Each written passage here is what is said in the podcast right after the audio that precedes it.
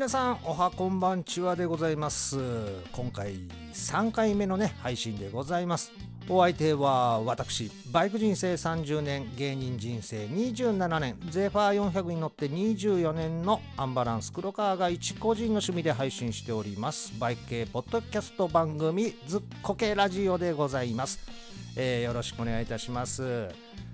えー、初回のね配信でも言ってましたがまあまあ約8年前からですねポッドキャストを聞き始めまして、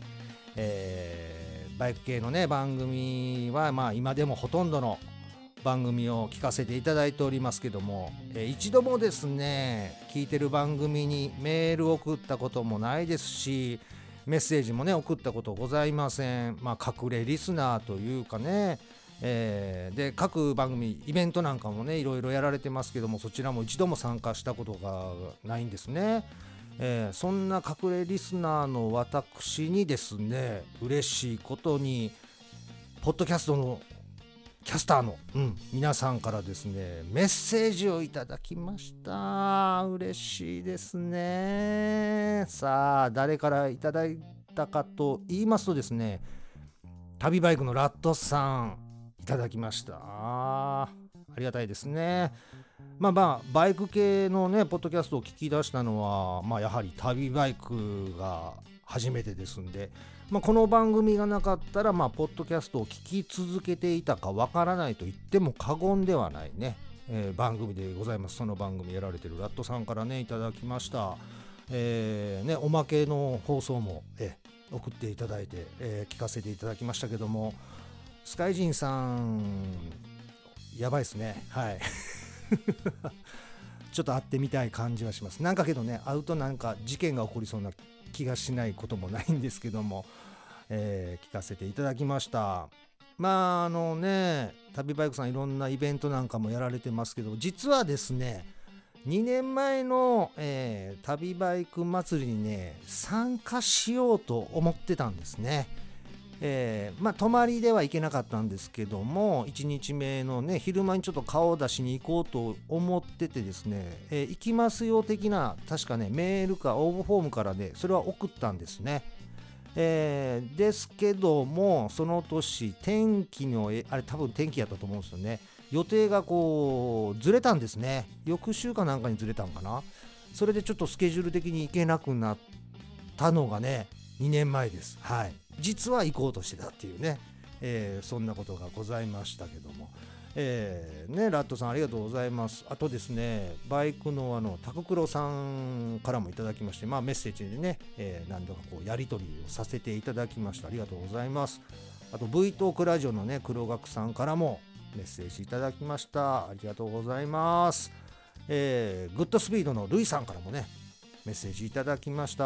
まあ、グッドスピードさんの方の、まあ、イベントといいますかね、ラブイズライド、えー、伊豆塚をね、こう走ろうという、まあ、それにはあの僕、賛同させていただきまして、これも2年前ですね、えー、嫁とタンデムでね、えー、伊豆塚を走ってきました。ね、富士山本当綺麗で、えー、うちの奥さんね、嫁さんも喜んでました。これでね、ナンバーも、あの、チームグッドスピードのナンバーもいただきまして、僕がね、132番、えー、嫁はんが133番ということでね、えー、ナンバーいただきましたよ。ありがとうございます。なんかね、あの、いろいろ番組のことも褒めていただいて、あの、番外編でね、このずっこけラジオの話をちょっとしてくれましたけども、嬉しいですね。ジングルもプロっぽいとかね あの、規制のラジオ番組みたいとかね、言っていただいて、本当ありがとうございます。いや、本当ね、これ、本当に一個人の趣味で、あの、やってるんで、録音も編集もでジングルなんかでアップロードするのも全てこれね一人でやってるんですよ。えー、なんでできるだけね編集にはこれ時間使いたくないんでね生形式で僕これ毎回録音してます。えー、こうやって BGM とか、まあ、ジングルなんかは、まあ、事前に作っといて全部ね iPad の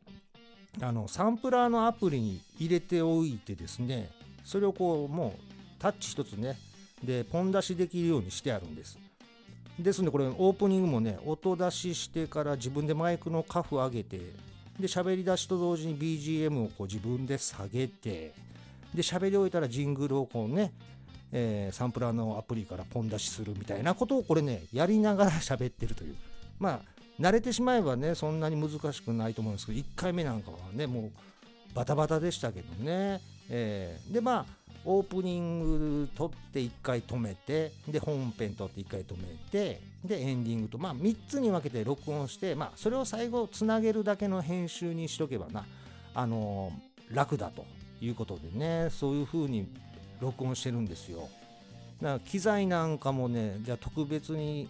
お金がかかってるかっていうとそうでもないですね。まあまああのメインとなるのはまあ一応パソコンですけどこれは2年前にね買った MacBook Pro うん。これこれ Mac に変えたのがやっぱりでかいですね。これでなんかねいろんなことができる可能性が広がったというか、えー、その前のパソコンがね結構 古いんですよね。ソニーのバイオでえっ、ー、とね Windows Vista かなこれね。まだ置いてあるんですけどね。あの捨てれないというか。あのなんだろう。うん。ずっと置いてます。目の前にあるんですけどねえー、それがもう全然使い物にならなくなって、えー、2年前に MacBook Pro をね、えー、嫁を説得して 買いまして、えー、でこれのまあボイスメモで録音してるんですけどもでこマイクなんかもこれその時のあれかなポイントが残ってたのでただですね。ただというか現金払わずにポイントで買いましたね。オーディオテクニカっていうマイ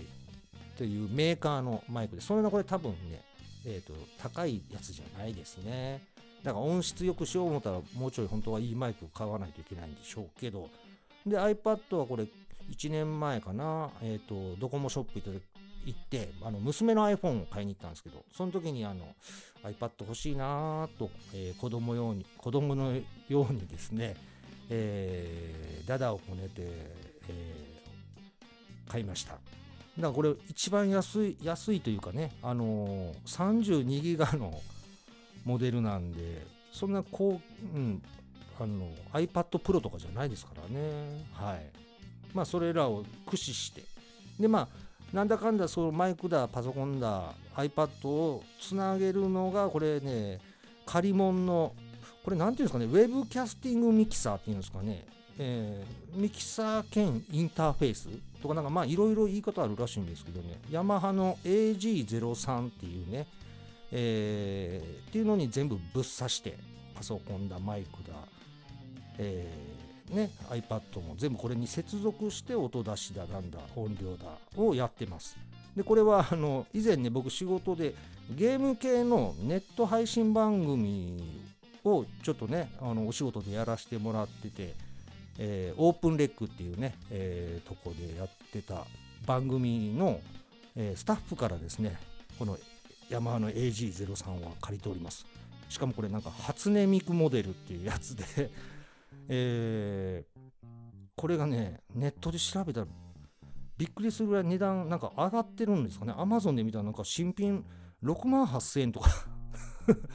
これ初音ミクじゃない普通の AG03 のモデルやとね1万4 5千円ぐらいなんですよ。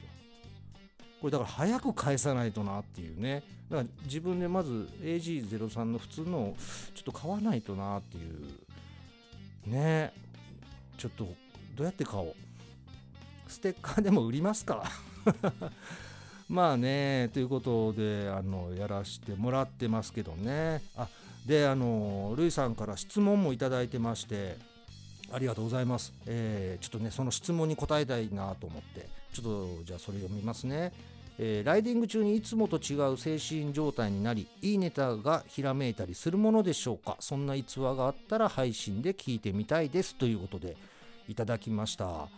えー、まあねバイク乗ってる時にこううんいいネタが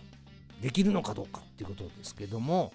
えー、そんなネタがひらめいたことはございません。はい。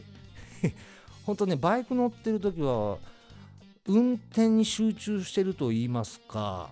まあまあ当然周りの景色とかね、交通状況をこう見極めながら、いい意味でこう運転に集中してるのを楽しんでるみたいな感じですかねだから他のことあんまり考えないですねえまああの昔はね仕事の現場にバイクで行ってましたからまあその時は多分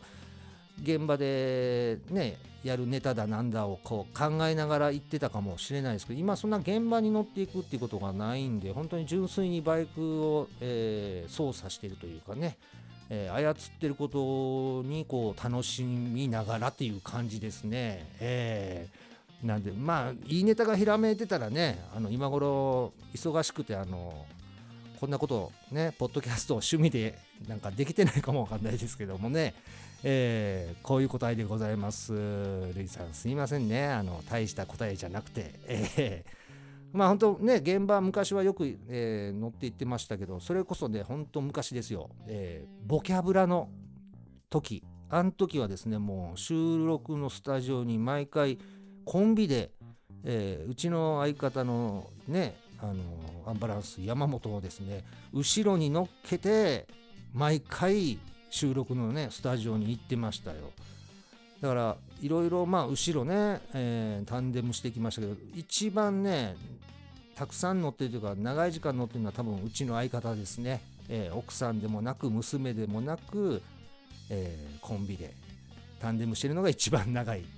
ですね。はい。ということでございます。本当ありがとうございます。皆さんね、メッセージ。で、皆さんね、ツイッターの方からのメッセージでね、送っていただいて、えー、なんで、そっか、後でまたツイッターもね、あの番組のアカウントのツイッターじゃないんですけど、ほんあの個人のえー、ツイッターの方もね、後でちょっと紹介しておきましょうか。そこからでもいいんでね、こうやってメッセージいただけると本当に嬉しいんで、えー、よろしくお願いいたします。ということで、今回もお付き合いのほどよろしくお願いいたします。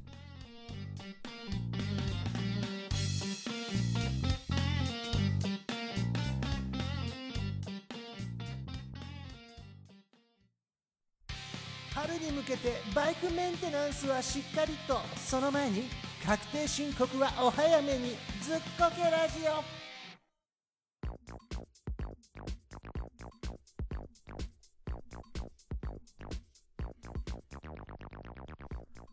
うーんとね。さあもうあったかくなってきましたね。日中は。今日もね、えー、今いい天気ですよ。日差しが眩しいです。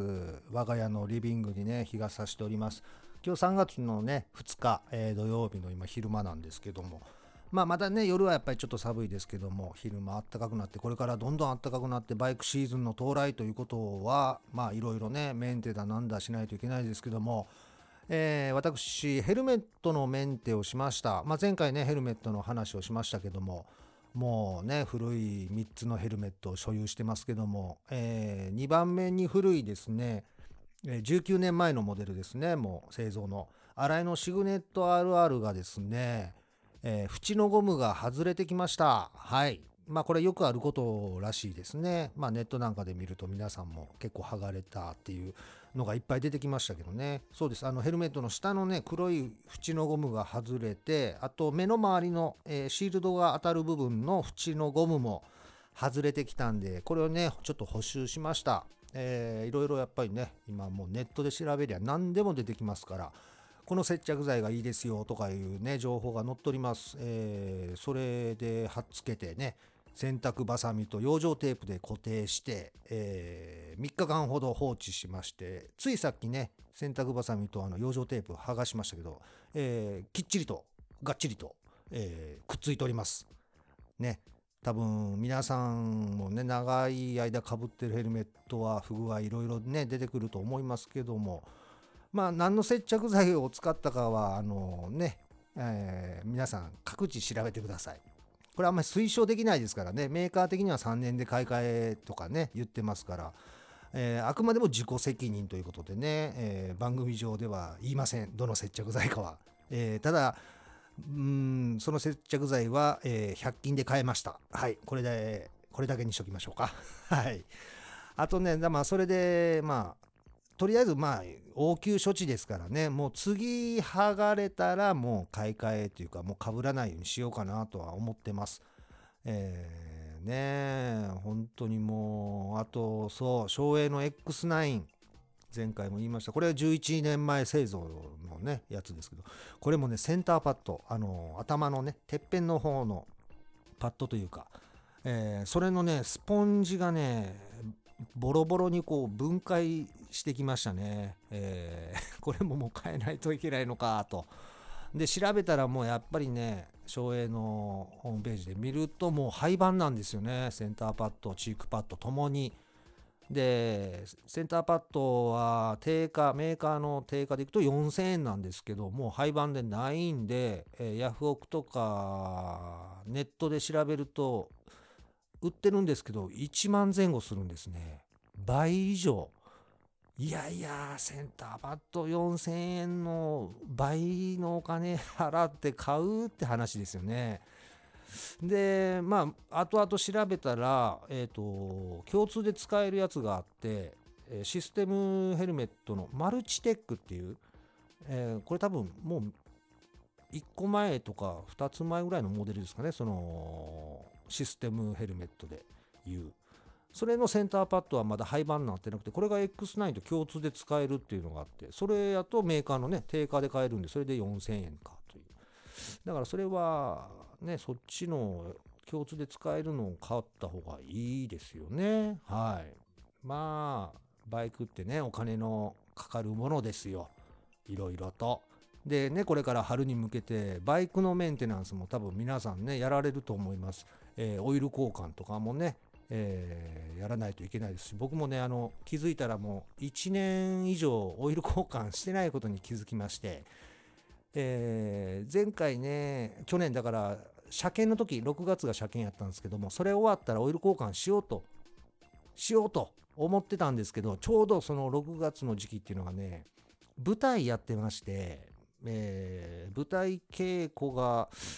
5月末から始まって、で、ね、東京公演、大阪公演があったんですね。で大阪公演が最後で終わったのは多分7月の頭ぐらいやったんでそれ終わりでオイル交換しようと思っててそのまま忘れて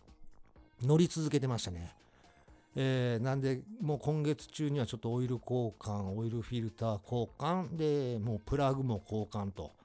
えー、いうことですね早くしないと、えー、いけませんまあまあ本当オイル交換ぐらいはねこまめにというかえー、しておけばねあのバイクも長持ちするしこれはねあの本当やっとかないといけないのは分かってるんですけどねすっかり忘れておりましたよ。あとねオイル交換の時にオイルクーラーオイルクーラーをもう変えようかなと思ってました今社外品ついてるんですけども、えー、サイド回しのねオイルホースがこうサイド回しエンジンの周りぐるっと回して、えー、つけてるんですけどもこれもともとゼファー400用のやつじゃなくてこれオークションで買って確かね Z750GP につけてたやつを買って、えー、取り付け口のとこだけちょっとね、えー、ゼファー400用に変えてつけたんですけどだから若干ねホースが長いんですよね、えー、だからエンジンの周りをちょっと大きめなこう R を描いてつけてるんであの足に当たったりして見た目もちょっと良くないっていうのもありますし、まあ、なんでそう社外品のオイルクーラーつけたか言ったらもうこれは完全に見た目ですよね。あ見た目かっこいいなと思って変えただけで別にエンジンいじってるわけでもないですし、えー、十分ねノーマルのオイルクーラーで OK なんですよね。えー、ですんで今回ちょっとオイル交換の時にうん変えようかなと思っております。はい。もうなんやったらね、ゼファ400どんどんノーマルに戻していこうかなっていうのもね、ちょっと ふと考えてるんですよね。やっぱりね、いじってる時は楽しいんですけども、まあ30年も、まあ30年っていうか、ゼファーに関してはね、24年、今年の6月で25年ですけども、なんかね、うん、ノーマルがいいなってちょっと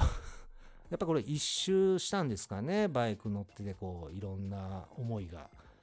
ノーマルが一番じゃないかなってちょっと最近思うようになってきました。はい。まあねサスとかリアのサスとかはまあまあうん、オーリンズはまあ確かにいいですけども、うん、いろいろなところをねただもうノーマルまあオイルクーラーはノーマル残してたんですけどステップとかねビートのバックステップつけてるんですけどもあれやっぱり40半ばになるとバックステップがきついなってちょっとね若干思ってきまして。ええ。うん。ただもうノーマルのステップもないですね。ああもうこれ考え出すとね いろいろ出てくるなこれね。ホイールもな。あのー、ゼファー400のホイール今 ZX4 のホイールをつけてるんですけども。これねやっぱりノーマルのホイールがちょっと嫌でなんか3本スポークのかっこいいなって ZX4 あちょっとこうえー、ね加工すればつくんだということで変えたんですけどもでねラジアルタイヤ履かしてまあかっこいいななんて思ったんですけどもいろいろやっぱり不具合出てきますよねそうやってあのいじったりすると。まあ、ラジアタイヤ1回履いたんですけどもやっぱり扁平率変わると走りも変わりますけどもケツ下がりになるんですよね、えー、ケツ下がりだから後ろがちょっとね下がる、うん、あのタイヤの外周のサイズが変わるんでちょっとケツが下がるとですねサイドスタンド出しても、えー、左にこう傾かないぐらいの状況でしか何て言うんですか バイクが立たない。立たないっていうかしっかり左にちょっとこう乗っかってる感じがないんですよねスタンドにね。だからあのちょっと突風が吹くとこれ多分倒れるなっていうぐらいでしかほぼほぼ直立に近い状態でしかサイドスタンドが効かないっていうね。いろんな不具合が出てくるんですね。あとまあ僕キャブはノーマルのキャブなんですけど一応ダイノジェットっていうキットを組んでね加工して組んで。でフィルターが K&N のカスタムフィルターつけてるんですけどこれ洗車する時ね水をぶっかけられないっていうね不具合もあります。ですんで毎回水をぶっかける時は、えー、フィルターを取って、えー、キャブのねあの空気を吸うね吸入口っていうんですかあそこはもうラップで、えー、ラップをして輪ゴムで1個ずつこう水が 入らないようにゴムをかけててもうね大変。まあまあそれが楽しいっていうのもあるんですけどね。いじる楽しさの中に、えー、まあけどノーマルに徐々に戻していけたらなーっていう。だからキャブも本当にノーマルでノーマルのエアクリーナーに戻したいんですけどももうダイノジェット組んでるんでねあの加工しあ穴とかねあの、うん、加工してあの大きい穴に変えてしまったりしてるんで元に戻せないっていうかまあ、パーツをね、ノーマル寄せ、あの、取り寄せればいいんですけど、多分ね、キャブのパーツ高いと思うんですよね。まあ、一応オークションでね、ノーマルのキャブ自体探してるんですけども、うーん、まあ、こういうね、考えてるのもね、悩ましいんですけど、そう考えてるのもこう、楽しい時間でもございます。ね、分かってくれる方、多分おられると思います。頭の中でね、こう、こう、こうしよう、こうしよう。ああ、これやるの大変やなっていう、そう考えてるのもね、こう、バイク乗りの楽しさじゃないかなと、えー、勝手に思っております。今、ピンポーンって誰か来たみたいなんで、ちょっと止めます。さあ、対応してきました。まさかの訪問者ね。まあまあ、自宅で録音してますから、仕方がないんですけど、まあ、ちなみに、えー、某国営放送の方とね、今ちょっとお話をしてきましたけども、まあまあ、えー、それはさておきで、えー、何喋ってましたっけ？えっ、ー、と、キャブの、あ、ノーマルに戻していこうかなと思ってるっていうことですね。そうです。そういうことを思ってます。うん。まあ、戻すのもね、お金かかるんで、現状のままでいいんじゃないのっていうね、自分もいたり、ノーマルに戻そうよって思う自分もいたりでね、えー、いろいろと大変でございます。あとそう今日ねあのお話ししておこうと思ったのはあの番組名ねずっこけ、えー、なんでずっこけっていう名前にしたかをちょっと話しておこうと思ってたんですけどもね、えー、まあ、ずっこけってねまあ、バイク乗りにしてみたらあまりいい言葉じゃないというかこけること自体がねあまりいいとは思わないですもんね。まあ、こけたら怪我するバイクが傷つくとかいろいろありますけどもまあなんでつけたかっていうとまあずっこけってまあ誰もがこけるじゃないですか。ねえ。今までこけたことないっていう人いないでしょ多分。もう教習所でなんやったらねもう何回もこけたっていう方もおられると思いますけども。まあ切っても切れないそういうこけるをねちょっとでもこう楽しくお話できたらなということでまあずっこけっていうのもありますしあとまあお笑いの基本でもあるのかなとずっこけって。あの吉本新喜劇なんか皆さん見たことある人は分かると思いますけども。ね、定番のギャグ、えー、例えば池のメダカさんがねみんなにボコボコにやられた後にこう立ち上がって今日はこれぐらいにしといたろうでみんながずっこけると。なんかあれがお笑いの基本でもあるような感じしません？ええー、あのまあこじつけなんですけどねこれ。まあけどね実際のところはじゃあ何なんだというとまあ高校の時に僕免許取りましてね16歳で。で同級生の友達とまあ当時あの走り屋でねみんなチーム作ってたじゃないですか。はい。それでつけたチームの名前があのチームずっこけレーシングっていうね。ええ。え名前なんですよ。そっからもうずっこけにつけました。はい。に決めました。はい。もう簡単にそうなんです。はい。えー、まあな慣れ親しんだ自分の中ではね、えー、名前でもございますし、うん、あの最初はかっこいい名前つけようかなと思ったんですよ。えー、なんかねなんか例えが今出てこないですけどなんかシグナルブルーとかね、えー、なんか英語でなんかこうかっこいいネーミングにしようかなと思ったんですけどまあ所詮芸人じゃないですか。うん、だったらもうなんかこううん、まあ滑稽なというかちょっと間の抜けたような名前の方がいいかなと思ってただあのロゴはねあの昔のそのチームずっこけレーシングってトレーナーなんかも作ってましたけども、それはひらがなでねずっこけって書いてましたけどもまあロゴはちょっとねステッカーも作りたいなとかいろいろあったんでちょっとかっこいい、えー、文字に文字列というかね、えー、ローマ字表記というかにしたいなっていうので今のロゴにしたんですけどもね。よくないですか？あのずっこけのね毛がこうこけてるっていうね、えー、自分の中では気に入ってるんですけどね、えーえー、だから、まあ、ずっこけにしたんですけども最近皆さんずっこけてますか？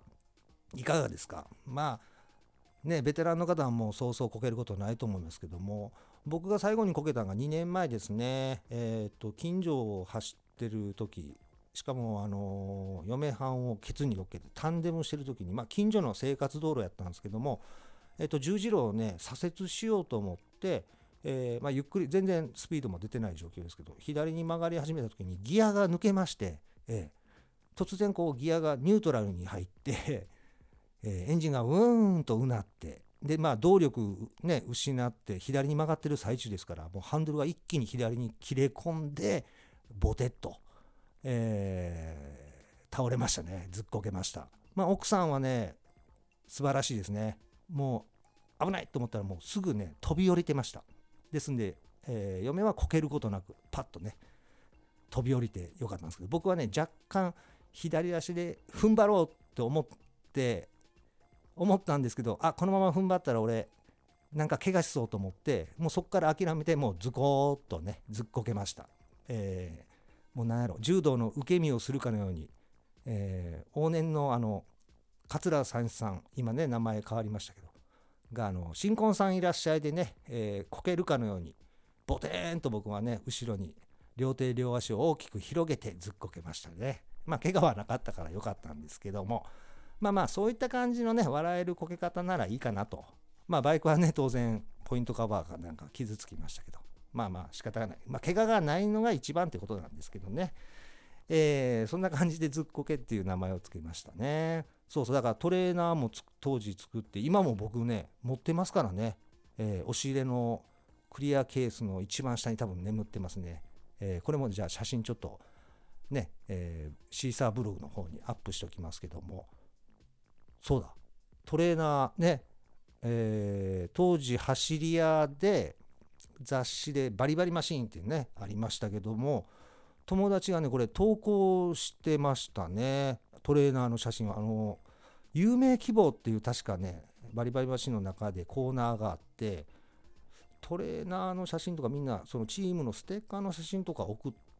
たのがこう掲載されってたんですけど多分ねずっこけレーシングも一回乗りましたね。えー、ああもうただ ごめんなさい。バリバリマシーン手元にないんでどうなんだろう。本当なのかとバリバリマシン持ってる人いないですかね。前後 ちょっと知り多分乗ってましたね。一回見た覚えがある。ずっこけレーシングで。ぜひ皆さんあのそんな情報をください。すっごいもう人に任せっきりですけどもね、えー、そんな情報をください。お願いします。そうの載せてた載せてた乗ってた。うん。ね懐かしい。まあそんな感じでずっこけレーシングとなりました。でねさっきも言いました。そうステッカーをちょっとね作ろうかなと思ってます。えー、まあ最初はまあできたらね皆さんにお配りしたいなとも考えてるんですけども近々ほらあの東京モーターサイクルショーね、えー、大阪はちょっと行けないですけども東京がいつだ？3月の22からでしたっけ？ちょっと今調べます。えっ、ー、と大阪、えーと、東京は3月22、23、24これね僕必ずどっかは行きます。今ねこの日だってちょっとスケジュール的に言えないんですけどこの3日間どっか1日は必ず行きます。でこれ聞いてるリスナーの皆さん僕を発見してえっ、ー、とずっこけてますって聞いてくれた方にステッカーをプレゼントします。1枚ね1人1枚、えー、2枚も3枚もちょっと渡せないと思うんですけど、えー、それしましょう、えー、東京モーターサイクルショーで僕を発見した人、えー、ずっこけてますかって言ってくれたらステッカー1枚プレゼントします。はい、ただ、えー、現時点でステッカー作ってないんで モーターサイクルショーまでにステッカーを作っておきます。えもうこれは言ってしまったからには作らないといけないですからね、えー、有言実行やります。えー、なんで皆さん東京モーターサイクルショーをお楽しみに。僕多分、うん、あ言えないなこの日ってやっぱ言えないです今現時点では。直前やったらねこの日行きますって言えますけどもこの、うん、まだ決めれない。はい。で、多分、うんとね、いろいろ画像なんかも撮りたいなと思ってるんで、重装備でいくと思います。えー、GoPro 片手に多分 えー、首には娘の使ってた一眼レフのキヤノンのカメラがあるんで、それもちょっと使おうかなと。えー、一人暮らし始めたね、上の娘があの一眼レフ置いてったんですね俺もそれ見た時あラッキーと思いました。で娘に聞いたらもう、ね、全然自由に使っていいよって話やったんでね。確かえっ、ー、とね EOS のうんなえ今ちょっと近くなんであれなんか 70D かな？80D かな？なんか忘れた、えー、そこそこいいやつやと思うんですよね、えー、ただ望遠レンズしかないんですよね。えー、それもそこそこのでかい望遠レンズ。これ娘がね高校の時にあの k p o p のグループの追っかけみたいなことをしててでそういうイベントに行っちゃ遠くからその望遠レンズで写真撮ってたみたいなんですよね。で娘に「いや普通のレンズないの?」って言ったら「いやもうそれはオークションで売って望遠を買った」っていう。うん、俺は普通のレンズが欲しいんですけどね。ちょっとだから東京モーターサイクルショーまでになんか普通のレンズも揃えないとな。また買うもん増えた。もう欲しいもんだらけですよね、えー、お金かかってしゃあないですけども。ということでね今、えー、勢いで決めました。東京モーターサイクルショー。3月222324のどこか、えー、必ず僕行きますんでリスナーの方僕を発見して、えー、ずっこけてますかって聞いてください、えー、ステッカー1枚プレゼントいたします。えー、よろしくお願いします。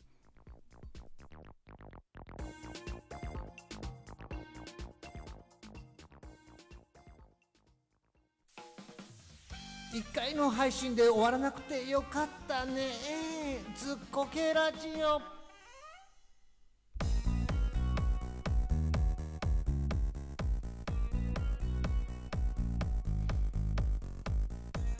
さあエンディングでございます。皆さんね今日もありがとうございました、えー、今日はね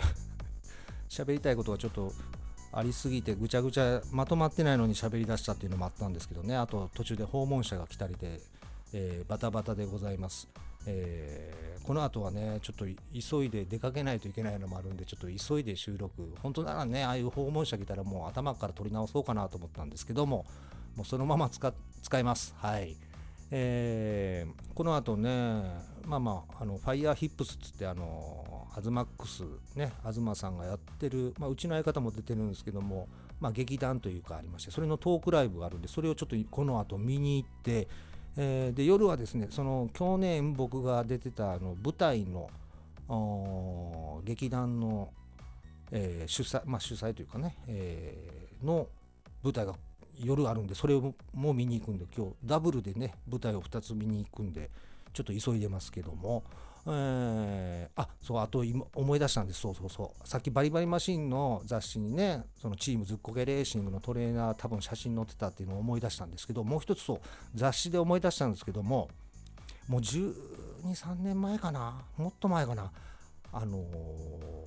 高速道路を2人乗りでね走るのがあの解除になった時期に雑誌が2冊ほど出たんですね。タンデムスタイルとタンデムジャパン、えー、で出ました。このタンデムジャパンに僕連載を持ってたはずなんです。はずなんですって今思い出したからちょっとあれなんですけどもだから A 出版社さんですよ。バイク人とかね出してます。あそこそういあけどねあれね1号2号で終わったんかな。それねそう俺書いてるんです。あのタンデムの極意みたいなことを多分書いたんかな。えー、それねちょっとそれはね絶対あのタンデムジャパンは家にあるはずなんでちょっと次回までに探してどんな記事を書いてたかをちょっとね、えー、振り返りたいと思います。そう思い出したんです。そうそうそれをね。次回4回目の配信でちょっとそれをね紐解こうかなと思っております。